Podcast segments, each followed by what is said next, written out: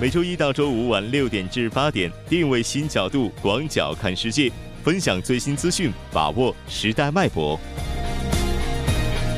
锁定新闻在路上。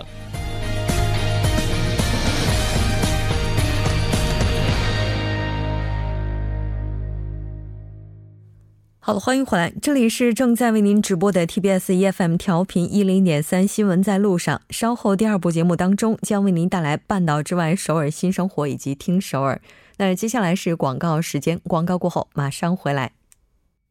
关注半岛之外事态走向，传播全球动态新闻声音。半岛之外。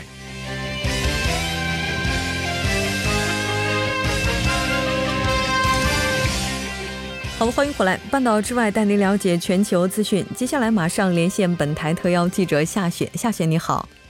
吴真，你好。很高兴和您一起来了解今天半岛之外的主要资讯。我们先来看一下今天的第一条消息。好的，今天的第一条消息是，欧盟委员会主席容克将于二十五日访美会晤美国总统特朗普，讨论关税议题。嗯，是的，没错。那其实我们也了解到，目前可以说欧盟的话，已经是自六月二十二号起，对美国进口的价值二十八亿欧元的商品加征了关税，而且包括的品目范围也是比较广的。那我们来看一下，他这次可能会就哪些相关的议题和美方交换意见。好的，目前的话，这个特朗普日前呢是继续向欧盟施压，强调一旦会面无法达成心目中的公平贸易协定，将对欧盟执行巨大的惩罚，包括过去多次提及的这个汽车关税。而目前呢，这个汽车业界是不满特朗普的言论，美国以及外国的车厂和零件生产商纷纷是发表了公开信，要求特朗普取消关税计划。嗯，是的。那目前的话，欧盟的贸易委员马尔姆斯特伦也是警告欧盟将实施报复性的关税。是的，马尔姆斯特伦他表示呢，一旦这个美国向进口汽车征收关税，欧盟将实施报复性的关税，并且强调呢，欧盟已经准备好了新一轮的美国货品清单。而除了这个贸易摩擦之外呢，特朗普也是在这个十九日。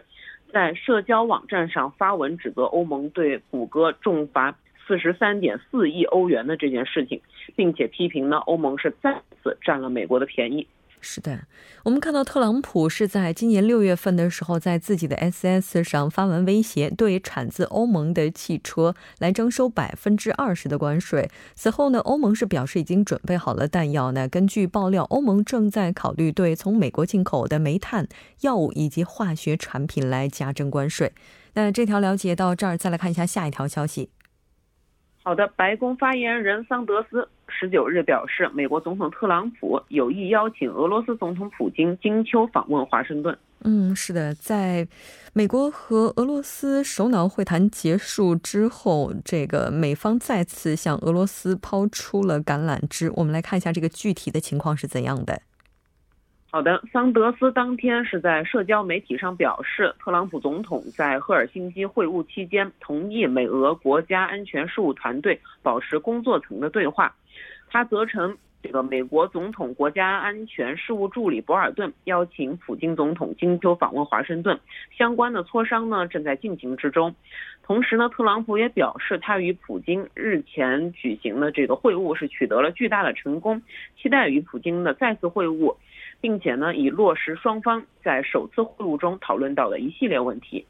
嗯，是的。那我们来看一下当天特朗普发布的一段视频。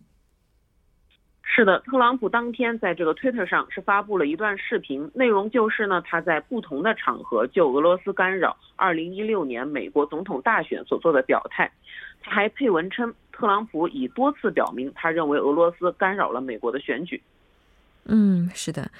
当然，目前应该说，特朗普的这个态度也是挺让人难以捉摸的。因为毕竟之前在和普京进行会晤的时候，整个氛围非常的良好。回来之后呢，又表示关于这个俄罗斯干涉美国大选的事件上的态度，也是站再次的站在了现在媒体的一方。那这条了解到这儿，接下来我们来关注一下目前中美之间的摩擦。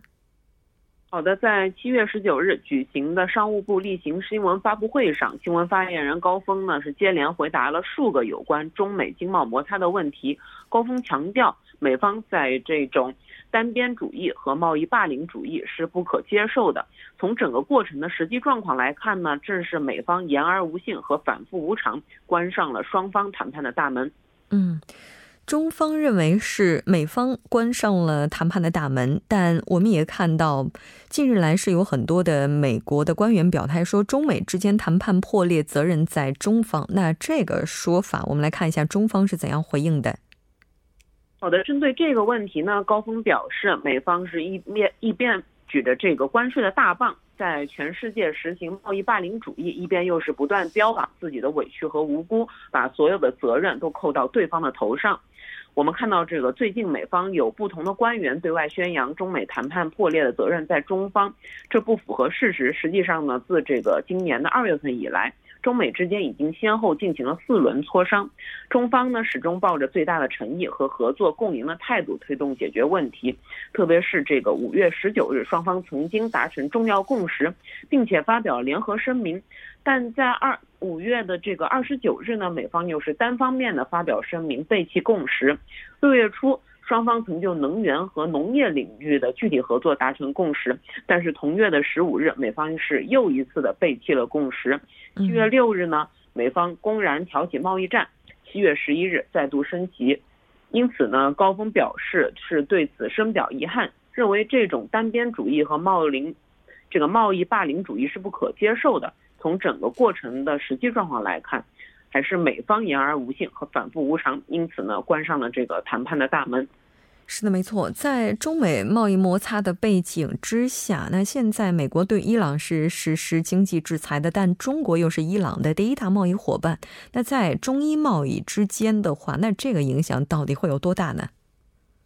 就此呢，这个中方表示，伊朗是中国在西亚地区重要的经贸合作伙伴，两国的一直保持非常正常的经贸往来。而中方呢，一贯反对任何国家根据其国内法对别国实施单边制裁，因此呢，中方将在不违反自身国际义务的前提下，同伊朗开展经贸合作。嗯，是的。那那中美贸易战的话，应该说也是从客观上促进了中国和欧盟之间的合作。那未来的话，双方应该也是会联合起来反对贸易保护主义。我们来看一下，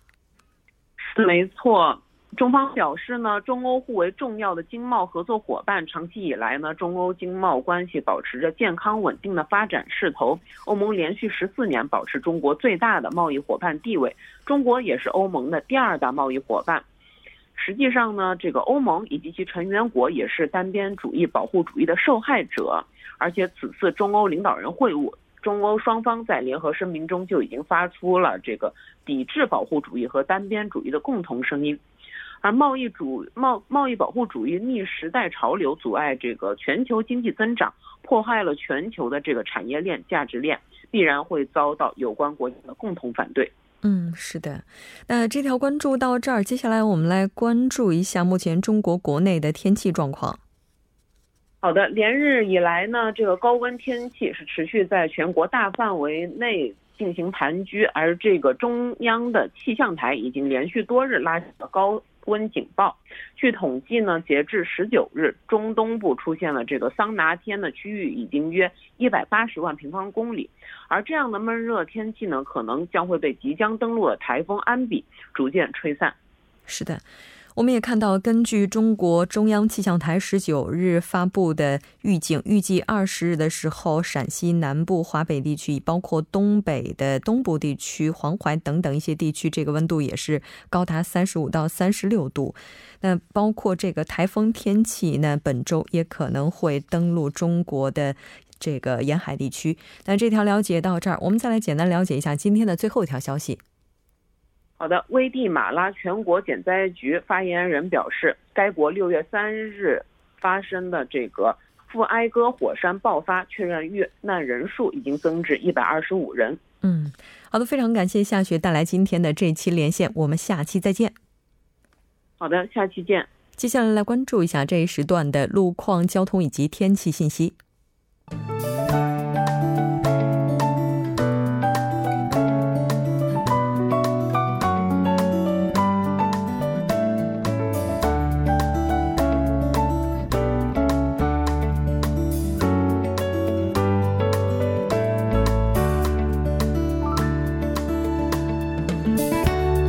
现在是晚间的六点四十三分，这里依然是由楚源为大家带来的道路和天气信息。让我们继续来关注一下这一时段的路况信息。在东部干线道路圣水大桥方向，水落地下车道至马德地下车道、君子桥至龙飞桥路段，由于晚高峰的关系，道路拥堵。相反方向，在水落地下车道附近的一车道上面，因为道路维护作业的关系，从君子桥开始，后续路段拥堵情况较为严重。接下来是在内部循环路圣水大桥方向，圣水高速入口至红之门隧道、吉阴高速入口至月谷高速入口路段，由于车流增加，道路拥堵。相反方向，月谷高速入口至吉阴高速路口、红际高速入口至延禧高速路口的路段，由于受到流量大的影响，出现了拥堵。成山高速入口的路段，由于进出的车辆过多，导致该路段的下行车道拥堵情况较为严重。下一则路况来自于首尔外部循环高速公路九里至板桥方向，南扬州进出口至松坡进出口、城南进出口至板桥分岔口的路段，由于车流汇集，道路拥堵。相反方向，板桥分岔口至西河南进出口、河南分岔口至江阴进出口的路段压力也是比较集中，出现了车行缓慢，还请各位车主朋友们参考以上信息，注意安全驾驶。好的，让我们来关注一下天气。由于受到北太平洋的高气压影响，全国大部分的天气以晴天为主，同时周末的气温仍然呈现出上升趋势，还请各位听众朋友们在白天外出活动时注意及时的降温和避暑。来关注一下首尔市未来二十四小时的天气情况。今天晚间至明天凌晨晴。最低气温二十五度，明天白天晴，最高气温三十六度。好的，以上就是这一时段的道路和天气信息，我们稍后再见。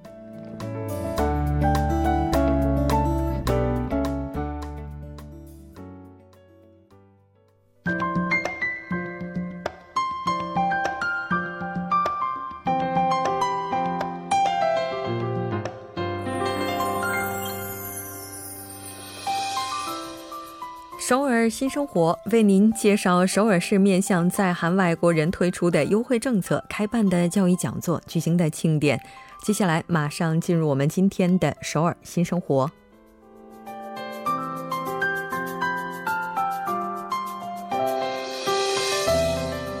来看一下今天的第一条消息。那这条消息是京畿道坡州市组织的外国人儒生体验活动。这次活动呢，一共进行四次，每次是二十五人。那会进行到今年的十月份。活动的地点呢是在利古里尔的遗址一带。利古里尔是朝鲜中期的韩国学者、政治家，韩元一千韩币上出现的人物。活动的内容包括通过智力问答以及完成 SNS 上分派的任务。了解坡州的地理历史，体验做豆腐、鸡蛋工艺品、穿儒生服饰等等这些活动。详细的信息您可以拨打电话零三幺九四零四三五三零三幺九四零四三五三进行更加详细的咨询。当然，你也可以拨打这部电话直接进行报名。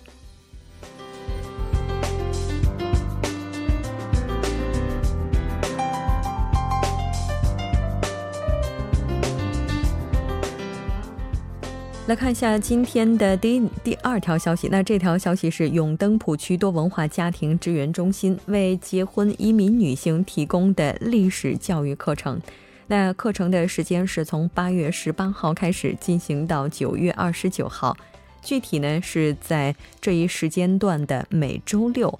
这个课程呢将分成室内授课以及室外授课两个部分。室内授课的时间是从下午的两点到五点，外部的课程时间是从上午的九点半到下午一点半。那如果是进行室内授课，学员呢可以带孩子一起来参与。当然了，这个孩子在现场的话，也会有专门的人员来为您看护。这次活动主要面向的群体是养育孩子的结婚移民女性，一共会招募十人。内容呢，就是了解韩国朝鲜时期的历史，通过现场体验活动呢，比还比这个家里的孩子更早的学习到韩国历史。当然呢，也有助于这个帮您来让孩子更多的了解韩国历史。详细的信息您可以拨打电话零二八四六五四三二零二八四六五四三二进行咨询，或者直接进行报名。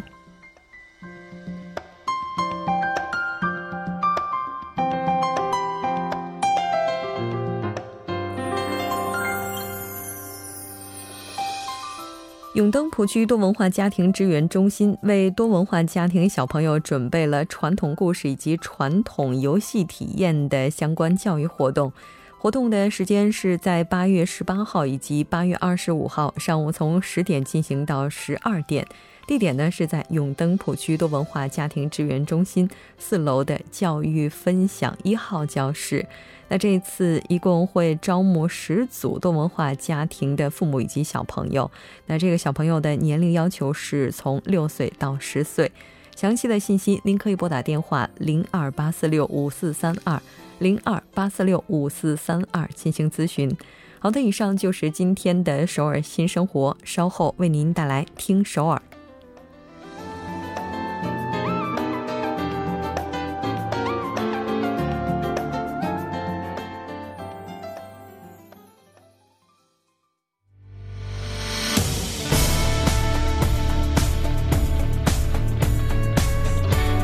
您现在收听的是《新闻在路上》。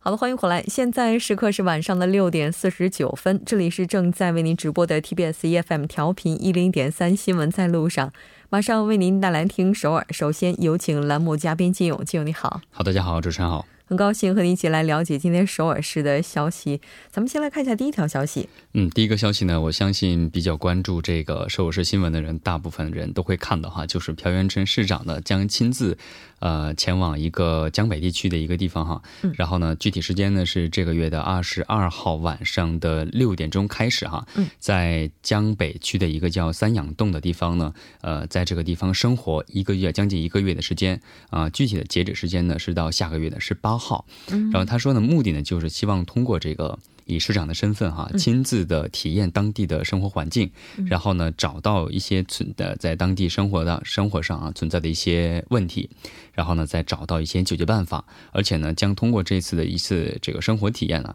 呃，找到江北和江南这两个地区的一些呃存在的一些差异，然后起到这个呃均衡发展的一个方案。嗯，是的。这个选择在这儿居住的原因，应该就是刚才您提到的，他希望自己能够实地的去体验当地的生活环境，去寻找能够改善当地居民生活环境的这样的方案吧。嗯，对对，其实我知道，我们都说就是有一句成语啊，我不知道这个歇后语不知道合不合适啊，不入虎穴焉得虎子，是不是？呃，他可能就是有的时候我们可能从数据上或者从这个调查上，可能完全的不会体验到当地的真正的所需的是什么。所以呢，市场这次的选择我觉得非常不错啊，而且我们看一下它这个这次下榻的这个地方哈，是三养洞的一个两层的一个建筑哈，它的面积也不是很大，是三十点二四平方米，呃，是韩国的平方，就是中国的九十平方，然后呢是两个房间组成，嗯，对于一个市场来说不是很大，也不是很小，但是应该它会有一些其他的一些随行人员，所以呢工作呃环境也并不是很充裕哈。嗯。据了解呢，这次呢除了在这个特殊的日子之外哈，呃，朴元淳市长呢将利用这个大众交通，呃，还有就是我们刚昨天也说的这个呃共享单车进行上下班，然后呢，在下班之后呢，也会在这个周边小区内哈，就是我们可以看到，可能呃周边的市民们也可以会偶尔会看到，应该呃在就是散步的感觉啊，散步看看周围的一些环境和一些状况，然后呢还会听取一些市民们的意见，然后我觉得这个行为，我觉得嗯，不管是目的是。什么样的？我觉得目前来看，我觉得非常的不错哈，能够亲自下到一线哈，能够提到这个呃下基层，下基层，然后呢，为这个真正的为市民们和这当地的一些居民们提出一些宝贵的意见。是的，没错。其实作为一座城市而言，它肯定会有一些死角地带，就是目前我们没有办法去完全的把他们就是实现平均化的这样一个目的哈。但我们一直是努力的在希望去改善，因为毕竟对于百姓来讲，生活在这里。可能是有多方面原因的，可能是安土重迁，也有可能是经济的因素。对，但如果在这块土地上就能够生活的很好，相信。人哎，像那句话叫什么来着？人离相见嘛，对吧？那可能没有人愿意会离开这块土地。对，我们再来看一下下一条消息。嗯，好，第二个呢是首尔市呢将推进这个烛光集会哈，呃，列入联合国教科文组织指定的这个世界纪录遗产啊，世界呃遗产名录哈。嗯，我们都知道，就是这个烛光集集会呢，就是在前段时间，在在在前段时间就是标弹劾标警会的时候，在这光化门，在首尔市区和国家的各个地区都。有过这样的一个现象，而且这个规模应该算是非常非常巨大，而且的意义也是非常呃不同的。是的，那目前这个推进的情况怎么样了呢？嗯，呃，据了解呢，首尔市政府呢已经委托了这个专家进行相关的事情的推进哈。呃，现在呢主要将将针对这个烛光集会的一些记录物，然后呢还有就是登载联合国教科文组织指定的这个世界文化遗产的一些基础调查，正在推进工作哈。而且据了解，其实朴元淳市长呢从去年的时候开始就强调了这个烛光集会的一些呃意义和价值，然后呢就就当时。就呃，这个联合国教科文组织指定的这个世界呃遗产记录遗产的问题进行过讨论哈，而且呢，这次申遗的这个世界纪录呢，重点呢是放在这个弹劾朴槿惠的时候进行的烛光集集会，然后呢，还把这个二零零二年的时候也有过一个小型的一个烛光集会，当时呢也是因为这个美军装甲车也是压死过这个两位一个牺牲者，然后呢，除了这个以外呢，还有就是二零零八年的时候也发生过一次呃类似的事件，也是当时是进行了一个烛光集。会，然后呢，重点就会放在这三个地方，呃，三个的烛光集会的事件来新申请这次的这个吉尼斯世界纪录。嗯，其实烛光集会就它最终的话是推翻了一个政权，实现了民意的这样的一个，它能够去反映出来，在可能人类历史上来看都是非常罕见的。嗯，那这条了解到这儿，我们再来看一下下一条消息。好，下一个消息呢，是我们今天也是周五了哈，所以呢，提一个一个，就是在这个炎热的夏天哈，在这个特别韩国这一段时间内都是一个酷热的时期哈，呃，在夜间能够享受到的一个文化活动哈，嗯，首尔表示呢，将在七月的二十八号到十月的二十七号期间哈，于每周六的晚上八点钟，在盘浦汉江公园举办一个汉江夜景之旅，然后呢，主要呢就是讲述这个隐藏在夜景当中的历史和文化故事。嗯，咱们来看一下这个活动的时间安排吧。嗯，呃，这个活动的时间呢是从晚上的八点到九点三十分，然后呢，每次的观览的招募是四十人参与当中哈，呃，并且呢，以每二十名参与者当中配备一名解说员的进方式进行。所以呢，我们都说在炎热的夏天哈，在白天无法看到的这个汉江的这个美景，嗯，其实这个呢就是利用了现在呃汉江的夜景也是非常漂亮的这一个，通过这个，然后更加的去传达。我们汉江的一些不为人知的一些美丽吧。是的，其实可能首尔夜景当中最美的一个部分，就是更贯穿南北的汉江。对汉江，对对。坐飞机的话，能够看到在汉江上有一座一座的桥，然后桥上的灯亮起。如果我们就是坐车经过这个江边北路或者是奥林匹克路的时候，应该说这一座一座的桥也是美不胜收的。那它的亮点是怎样的？对它的亮点呢，就是刚才说的哈，就是隐藏在这个夜间当中的美景，然后呢还有专业的解说人员。所以呢，大家如果感兴趣的话，可以打电话是零七零七七九幺二七五九，所以大家可以咨询一下。是的，具体的活动时间是从下周。周六正式开始。好的，非常感谢金勇，我们下周再见。好，再见。整点过后马上回来。